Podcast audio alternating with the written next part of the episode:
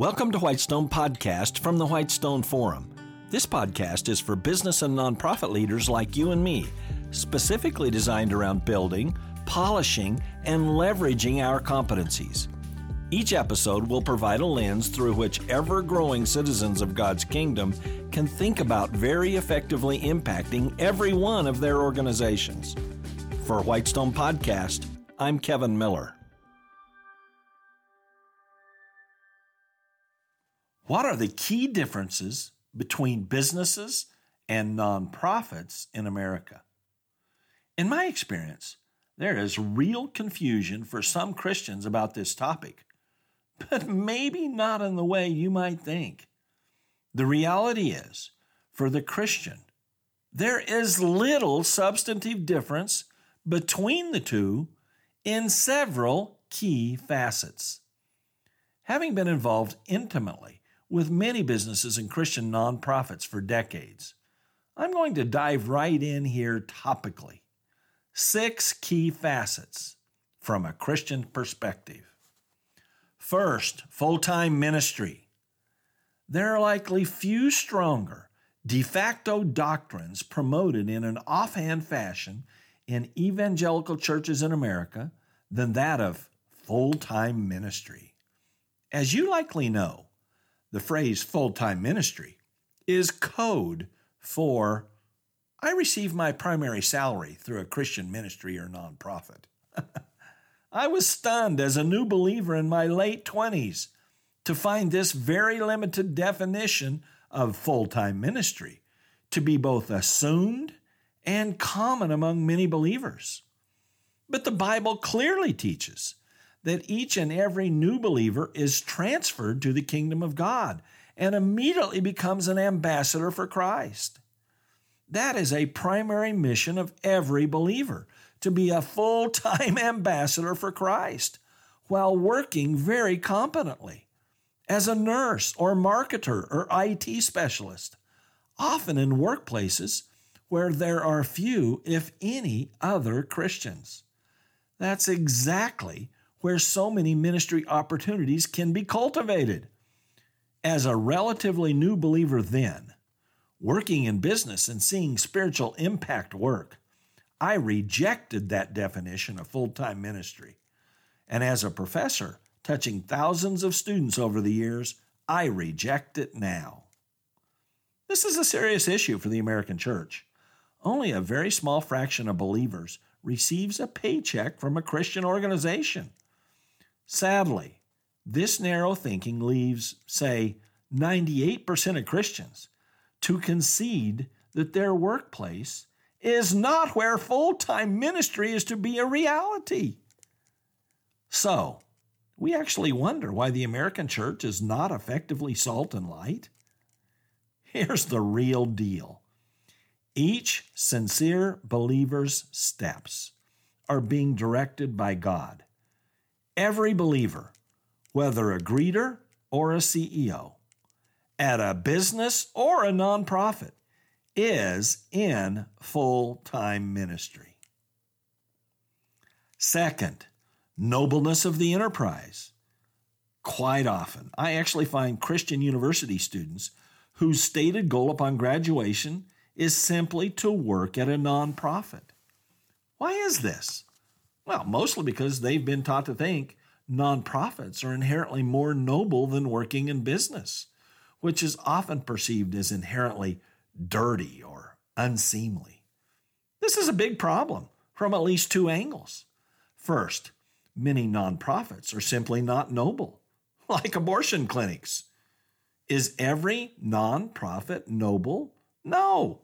Some nonprofits are noble, many are not. End of story. Second, for the Christian, being in business settings is all about the opportunity to manifest Christ like stewardship for customers, employees, and owners. That great stewardship is a vital part of the witness for Christ. Recently, I met a talented young banker, an elite consultant from Russia, who earned an MBA from one of the world's best business schools. He was amazed that I told him that business is not inherently a bad place to work. Instead, business is an opportunity for great stewardship. Later, he sent a note saying how that discussion had impacted him. Hey, Sam Walton, the founder of Walmart, positively impacted hundreds of millions of America's working poor over decades, having more personal daily impact on the lives of many than any other person of the last century. but the fact remains, too, that just like nonprofits, some businesses are noble, many are not. But a third dimension remains. Just like Jesus was often found hanging with sinners of many stripes. Christians are not always called to hang with the seemingly pure and noble, even at work. As long as a Christian is not compromising the word, that Christian may well be called to a workplace considered less than ideal by Bible legalists. Is your life a fortress to avoid bad sinners? Or an adventure in engagement? Step back now and consider nonprofits are not inherently more noble than businesses and believers are called wherever God calls them, regardless of that organization's perceived nobility by legalists. Third, revenue.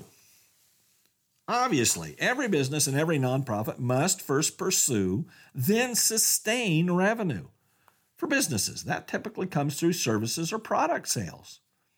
For nonprofits, revenue can also be generated by services or product sales, but also from donations or grants. For a business or nonprofit to be sustained, customers or donors must perceive there is strong value to allocating their resources to the business or nonprofit.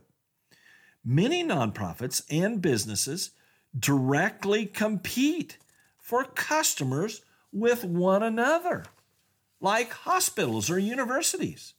And many customers simply don't care whether they're served by nonprofits or businesses.